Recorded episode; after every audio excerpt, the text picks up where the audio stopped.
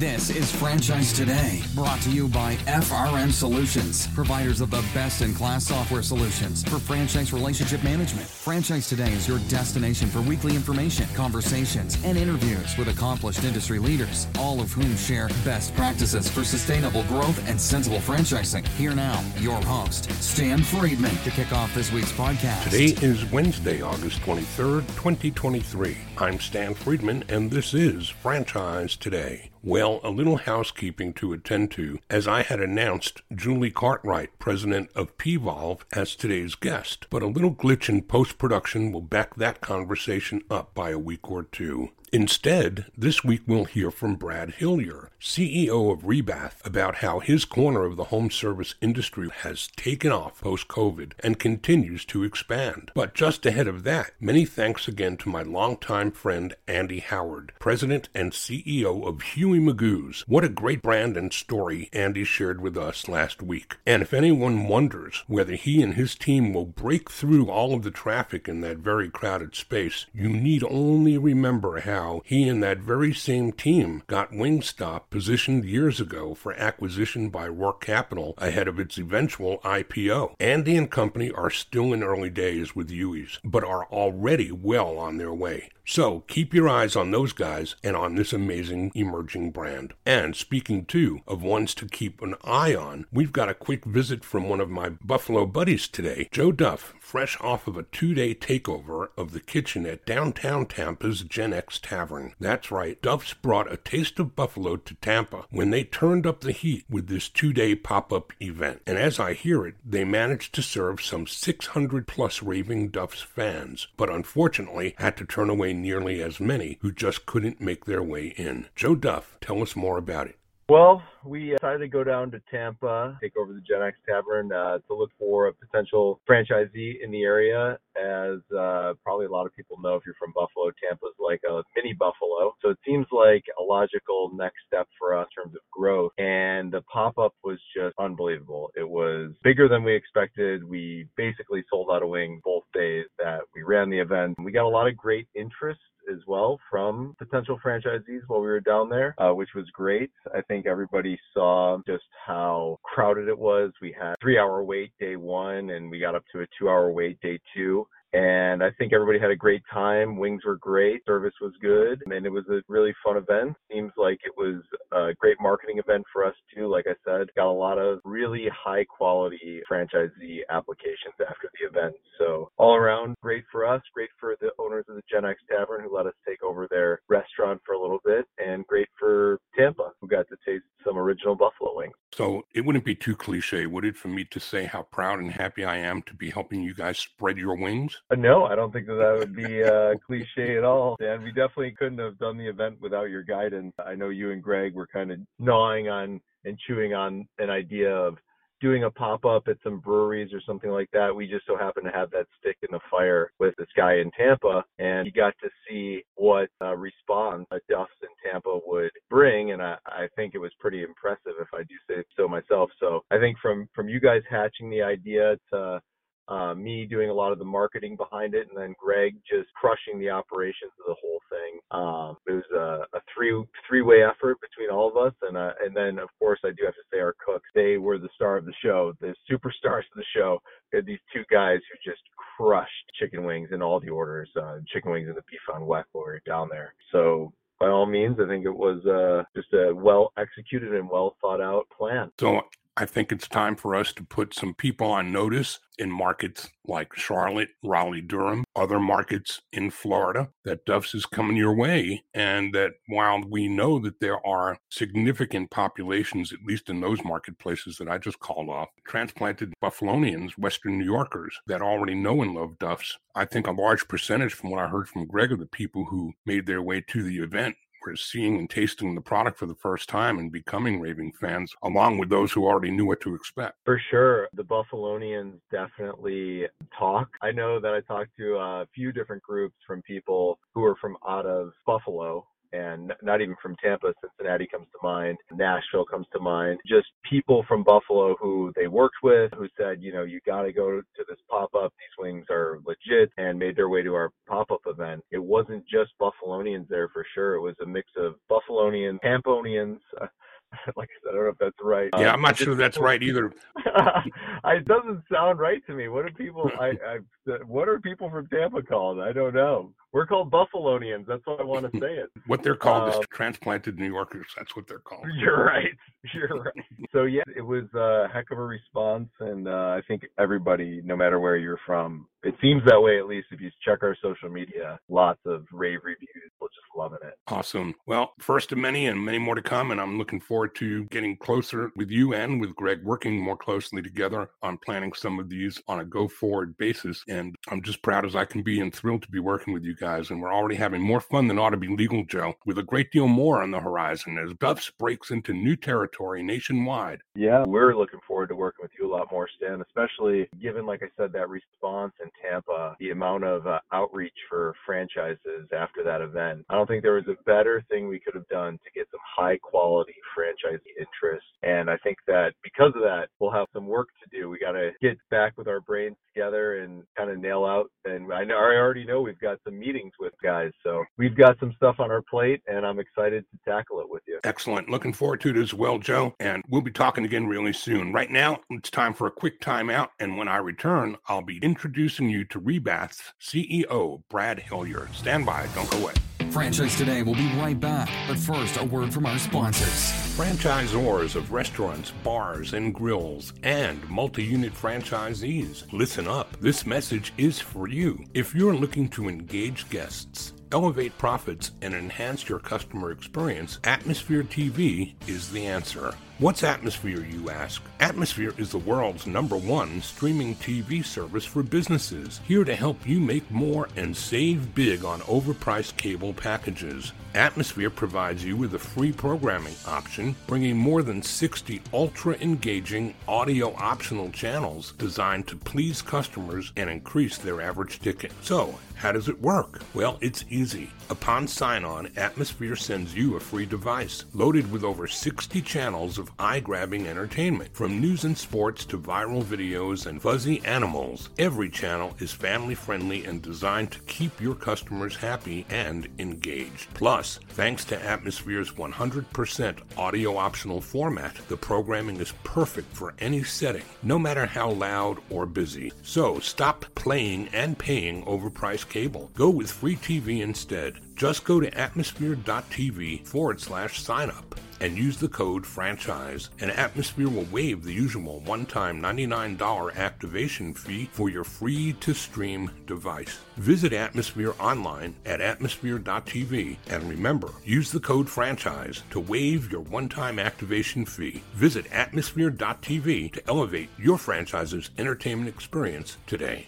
The bathroom remodeling industry in the U.S. is booming, with more and more homeowners looking for ways to upgrade their bathroom space. From modernizing fixtures to adding custom features, bathroom remodeling can be a great way to add value and function to a home. According to Harvard University's Joint Center for Housing Studies, the remodeling space grew to more than $420 billion in 2020, and it shows no signs of slowing down anytime soon. As the interest and demand for bathroom renovations continues to grow, Re-Bath is taking advantage of this incredible opportunity as the only national bath remodeling franchise. Brad Hillier is their CEO, and he's here to tell us all about it. Brad Hillier, welcome to Franchise Today. Thanks. It's great to be here with you. I've been looking forward to having this conversation, Brad, because what I heard about what you wanted to share with us today is a lot more about culture than it is about technology. And since post COVID, all I hear about is how fast technology has advanced and how people have disappeared. But I think that in cultures like yours, people are a little less likely to disappear. And we're going to talk about that as we unfold and unpack all that we're here to discuss today. But we need to begin the way I always do, asking you as a big four kind of accounting guy, I guess. When and how did franchising make its way into your life? And what did that look like? What were you doing when franchising found you? So it was in uh, 2010 uh, when I stumbled into franchising. And the way in which I found it, as I was uh, doing some consulting work around debt structures and debt organization and uh, with private equity fund. And they were the owners of Re-Bath. And Re-Bath ultimately became a client of mine and uh, in that work in 2010. And I fell in love with uh, the company and the concept of uh, what the company was trying to accomplish. And an opportunity came up to become the CFO, and uh, and so I took that opportunity in the fall of 2010 and became the CFO of Re-Bath. In 2012, I became the COO of Re-Bath, and then in 2015, I became the CEO of Re-Bath. And uh, and it's funny, even though I've been in franchising now for I guess 13 years, I don't, still don't really think about myself as a franchising person, even though I've been in the industry for 13 years. But I love the industry of franchising and the people that you come across in in this industry because everybody's out to solve problems and uh, entrepreneurial spirit is alive and well, which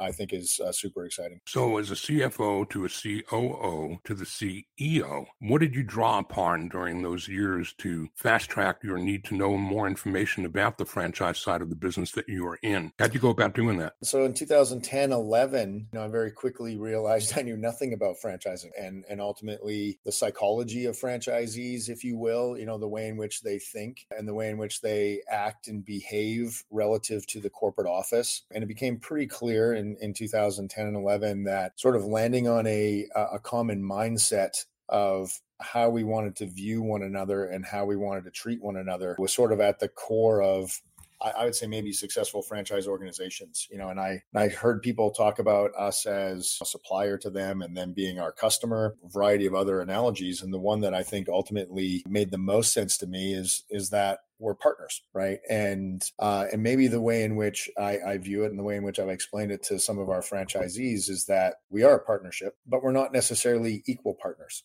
right? And so maybe think about us from a, a 51 49 partnership split. And if you thought about that, if I have a 49% partner, I mean, what that person has to say, their views, like they matter, they matter a great deal. But at the end of the day, because one of us is the 51% partner, one person does get to sort of make the decision. And in fact, one person has to make the decision if you can't agree. And in a franchise network, I think having all of the franchisees agree with everything all the time is is not feasible to get done. And so you do need to have this mindset that somebody does ultimately have to make a decision when there's not 100% agreement. But like you would with a 51, 49% partner, you ought to spend a lot of time trying to get to agreement. And I think that's the model that we've sort of adopted here at Re-Bath. And it's worked pretty well for us to understand how to respect our franchisees and hear their views and take their opinions and not just their opinion, but like really actually partner with them on solving problems. And then at the same time, having the confidence and courage and permission within the franchise network that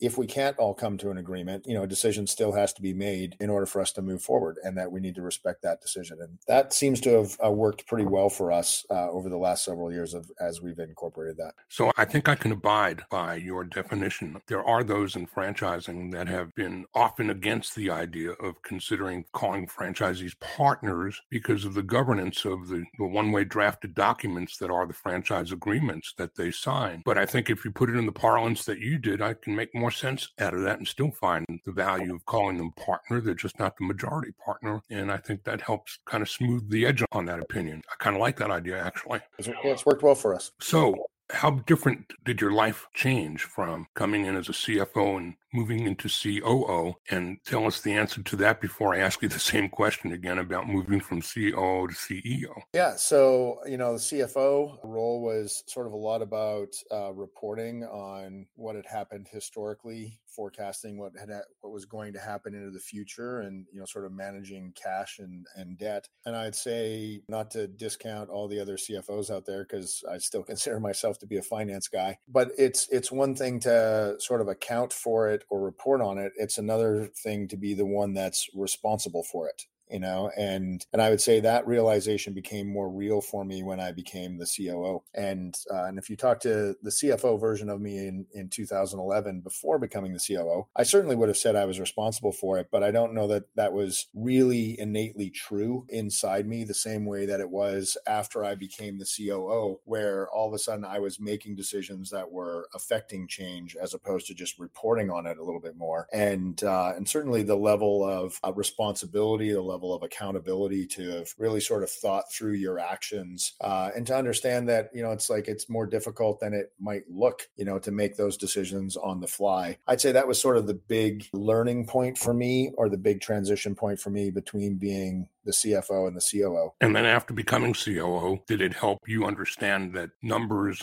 have stories behind them? I remember a CFO once when I was in franchise development for a real estate conversion company, ERA Real Estate. My job was to convert independent brokers to franchise brokers under our flag. And we had monthly and quarterly goals and forecasts on the number of dollars that we were going to produce in revenue by bringing in new franchisees. And I had a CFO once whose number was always a bigger number than I would ever feel I could own. And I would tell him, Bob, I'm not comfortable with that number. And Bob's reply to me was, Stan, your comfort is not my concern. which is a very, very hard nosed CFO. I always felt like it's better to get somebody to own the number and then stretch to get it and hit it than to make it so unrealistic as you stop trying because you just don't think you can attain it. What's your view on that? So I would say, as a CFO, I always felt a, a pretty high level of responsibility for the numbers, but there was always this exit hatch, I guess, that you could pop out of, which was that somebody else was making some of those decisions. And so even though I had a pretty high level of accountability for the numbers or responsibility for the numbers and did take ownership for us hitting them, there was sort of a little bit of an out in the back of my mind. And and certainly when you become the COO, there's no more out, you know, like you're the one who made the decision and you're the one reporting on them. It's one and the same. So certainly I, I think the absoluteness maybe of the ownership uh, changed some. And I actually tend to promote more what I call run rate budgets or forecasts, which are just sort of the trend that the business is on based on decisions that have already been made, initiatives that have already been executed. That to me is sort of the the realistic outcome that should be expected. And I don't generally build budgets with like these, you know, swing for the fence, like we have to hit this initiative in order to get to the budget kind of outcome. Mm-hmm. I, I might have a forecast for that, you know, and we might be talking about the outcome of that initiative, but I I, I generally try to make sure that the numbers are achievable, I, I tend to think people are more motivated when they feel like they've had success and they feel like they've had success by hitting numbers as opposed to throwing out this huge number that they become disillusioned on that they can't hit right? I, I don't think that's motivational. So so i've generally uh, tried to keep the numbers much more attainable and try to create a culture of exceeding the numbers as opposed to just sort of getting to the number if that makes sense. It makes a lot of sense and i appreciate you sharing that with the audience. There are nuggets in there of take home value that i think those in the audience will benefit from. Brad let's talk a little bit about the COVID era, and we all know how the service industries have just flourished post COVID. But tell us, if you will, a little bit about getting through that time when your business is getting into people's homes and their bathrooms. In 2020, I have to believe that your business must have really hit the brakes.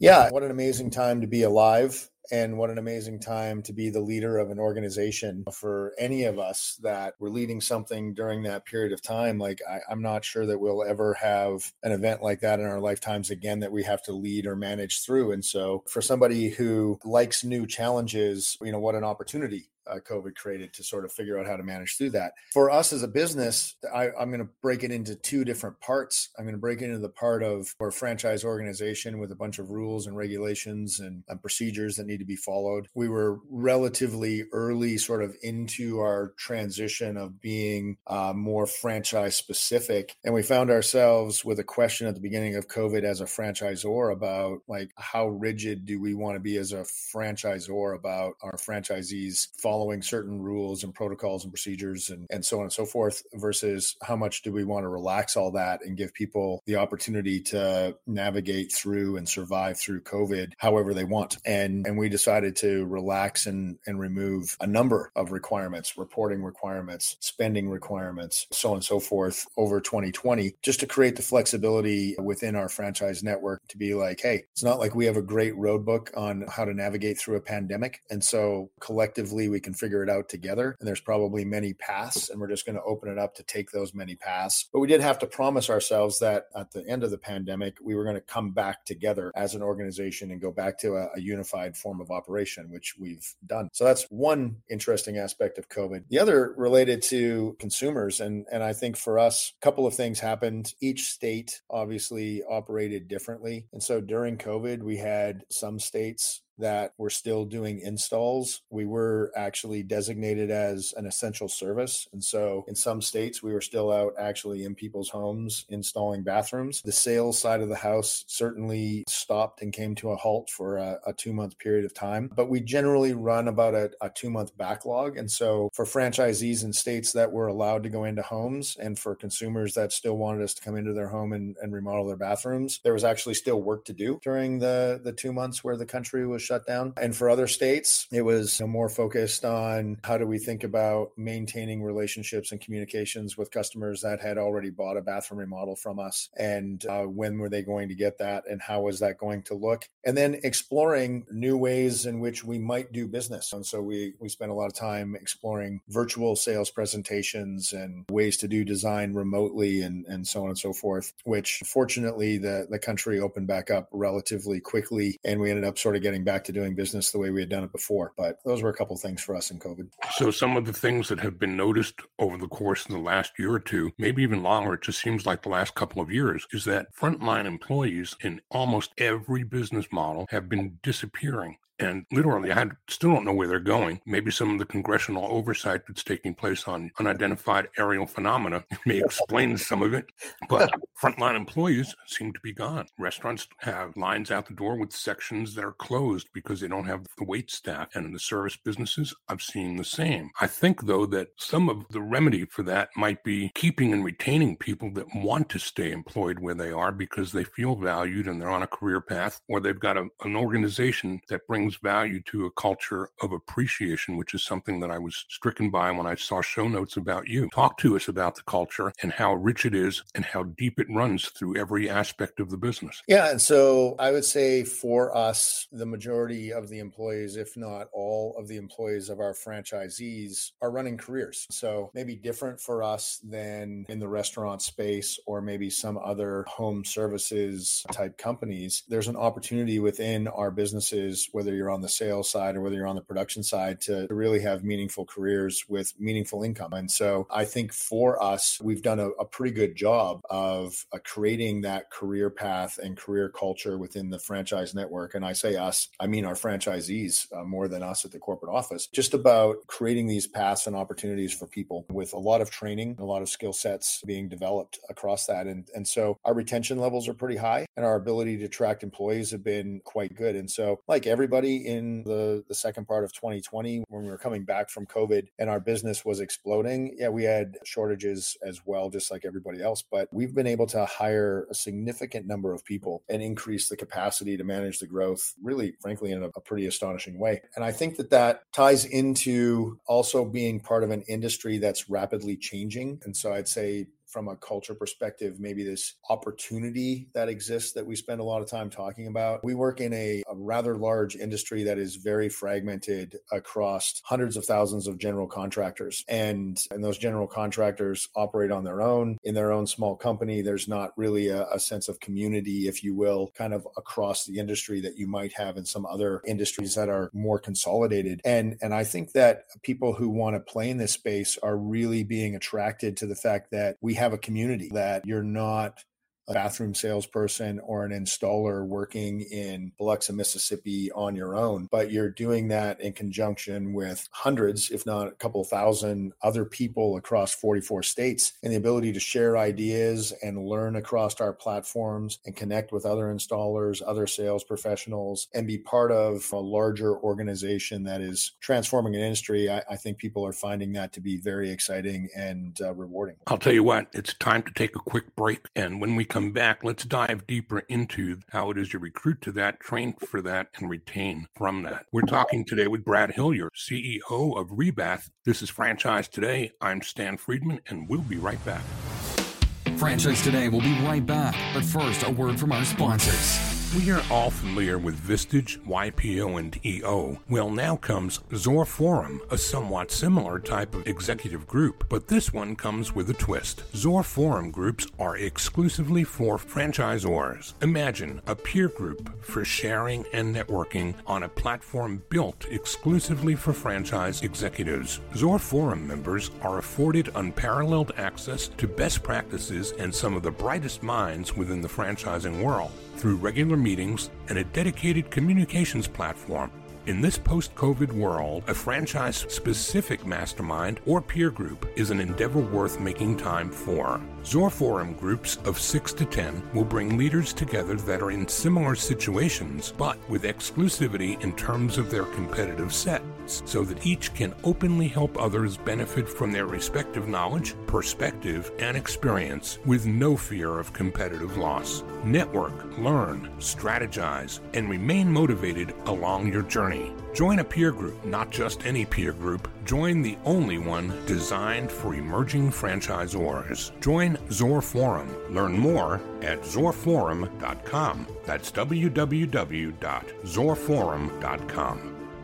We're back with Brad Hillier, CEO of Re-Bath, talking about the culture of his organization and how important the culture is to the success of Re-Bath every bit as much as the product that they put out there and manufacture. And Brad, when we talk about empowering with autonomy, which was something that was a bullet point in messaging that I received about your philosophy, can you tell us about that best practice and how that works inside of Re-Bath? And does that work just within the organization for employees, or do you carry that all the way out to the front line? I think we carry it throughout the front line. And so let me define that a little bit better. The times where I felt the most satisfied in my career are times when I feel like I've added the most value. And when I think about times when I've added the most value, it's because there's been a problem or a challenge, and I feel like I've been part of the solution for that problem or the challenge, right? And in some cases, maybe I solved it on my own. In some cases, maybe I solved it in conjunction with other people. But point being, problem or challenge was identified. I was part of a group of people that created the solution for it. The solution worked. Therefore, I felt like I added value. Therefore, I felt very satisfied and fulfilled in my role at the organization and my job. And that's something I came to realize a number of years ago, probably 15, 20 years ago in my career. And so when I became the leader of, this organization, I was like, well, how do we how do we get more people to be satisfied with their jobs? The answer would then be for them to add value. How do we get them to add value? And the answer would be to have them be part of the problem solving organization. And I looked at other companies that I've been a part of that had a lot of rules, regulations, and and when you have too many rules and regulations, it doesn't allow people to create the solutions because they're stuck operating within this certain confine that you created. And so I adopted what I would call a policy light organization. And so here at the corporate office, as it relates to our employees, we don't have very many policies or procedures. We don't have a lot of forms that get filled out. We don't have a lot of planning documents, project planning documents, so on and so forth. We've left ourselves pretty loose as it relates to policies and procedures. And the reason for that that is not to create problems artificially, but to make sure that our staff really feel empowered to solve for a problem when it comes up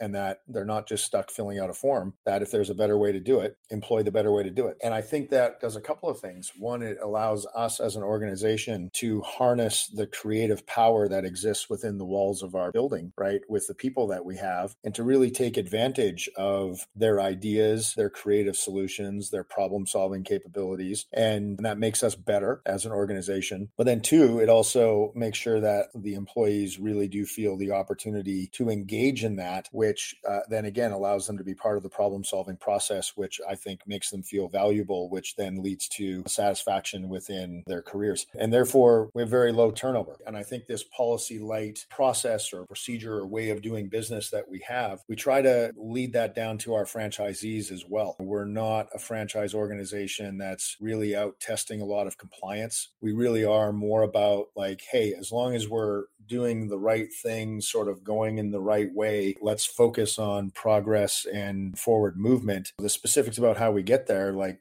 there can be flexibility and creativity that comes from that. And I think then transcends from the franchise owners down to the employees in their organization as well. And so we have lots of folks who make ideas and suggestions and come up with better ways of doing things than what we could from a corporate office that are out in the home running sales presentations or in the home installing bathtubs. And we want to harness that power potential. And the way we do that is this process light kind of concept. So there's a dichotomy in that for me. And I'm liking part of what I hear. The part of me that's struck with conflict is in a franchised organization, how do you maintain consistency of experience across the brand and so many people who may be doing things their way instead of the franchisor way? So where are the lines on that? And how do you manage and train through that so that you know you're still in control of a consistent brand experience? So I think that for me, that sort of lands on a level, if you will, in the organization. So are the controls around that customer experience sort of down at level eight in the organization, or are they kept up at level two? And we try to keep those controls at a little bit higher level. And then, secondly, I would say we're more focused on sort of the outcome of the experience than the specific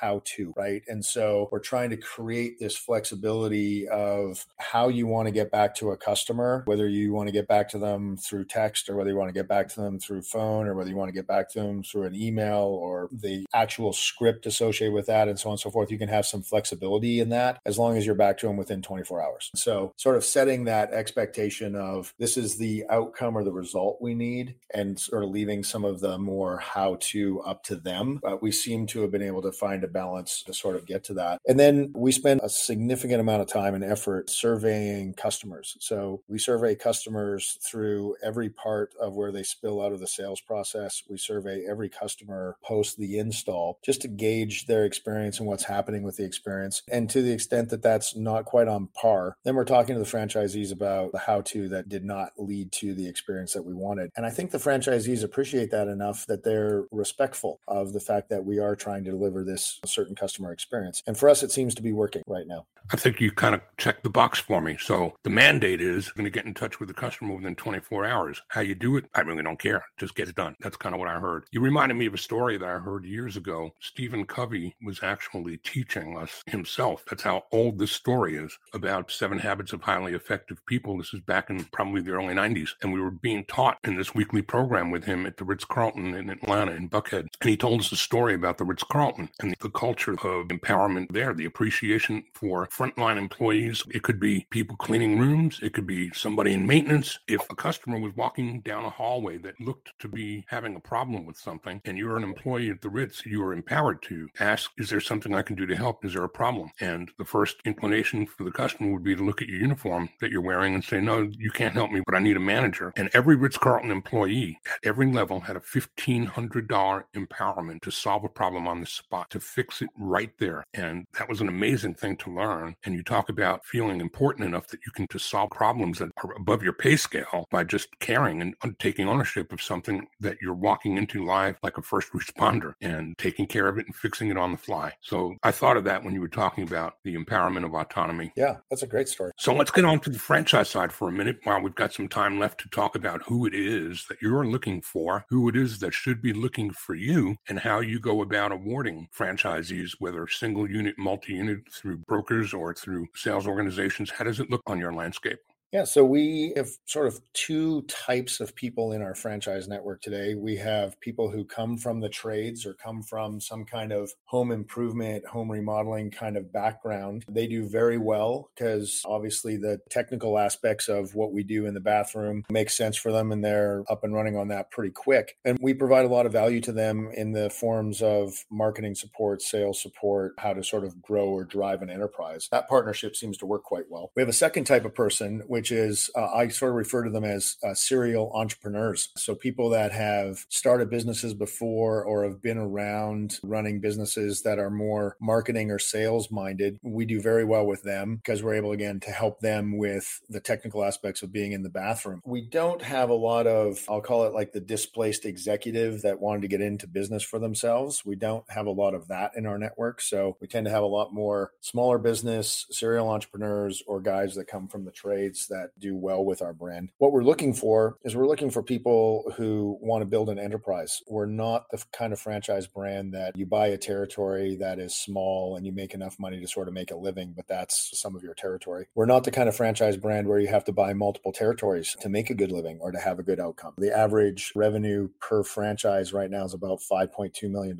and the average franchisee is putting about 15 to 18 points on the bottom. And so these are pretty decent sized businesses businesses that our franchisees are running and are quite profitable. And so they're complicated though, they're complex, right? That for a $5 million business, you've got a lot of crews out in the field doing a lot of bathrooms and a lot of salespeople out in the field, and you're ordering a lot of product and receiving a lot of product. So these are not simple businesses to run. And so they require business minded people, but people that want an enterprise kind of business, folks that want to work on their business, not in their business. That's the kind of person we're trying to attract. What's a day in the life of a franchisee look like inside of a Franchise? So for the franchise owner themselves, it's about building your team and organizing your team. It doesn't take very long for our franchisees to be big enough where the franchise owner is not actually executing on a day to day sort of tasks. It's about building a team, organizing your team, managing your team is really sort of what the day to day ultimately looks like. I guess, Brad, the only thing I'm left to ask you before I ask you to give contact info is Is there anything today that you wished I would have asked and didn't? No, I've enjoyed talking with you today. I found the questions to be actually thought provoking for me and has made me reflect on some of the things that I think are going well in our organization and maybe uh, a couple of things that we could possibly reconsider and do a little bit better at. And so I've enjoyed my time chatting with you today, Stan. Thanks for having me. Well, I've enjoyed having you here as well. How about giving some contact info? Some others who have kind of listened in on this little half hour together will have an opportunity to find you again. Yeah, you can get a hold of me at brad.hillier at rebathcorp.com and send me an email, and I'd be happy to get in touch with you. Awesome. Brad, thanks so much for sharing so much and for spending some time with us and giving us the insights about the success of your business. And we wish you nothing but the best going forward. Thank you. It's been great being with you.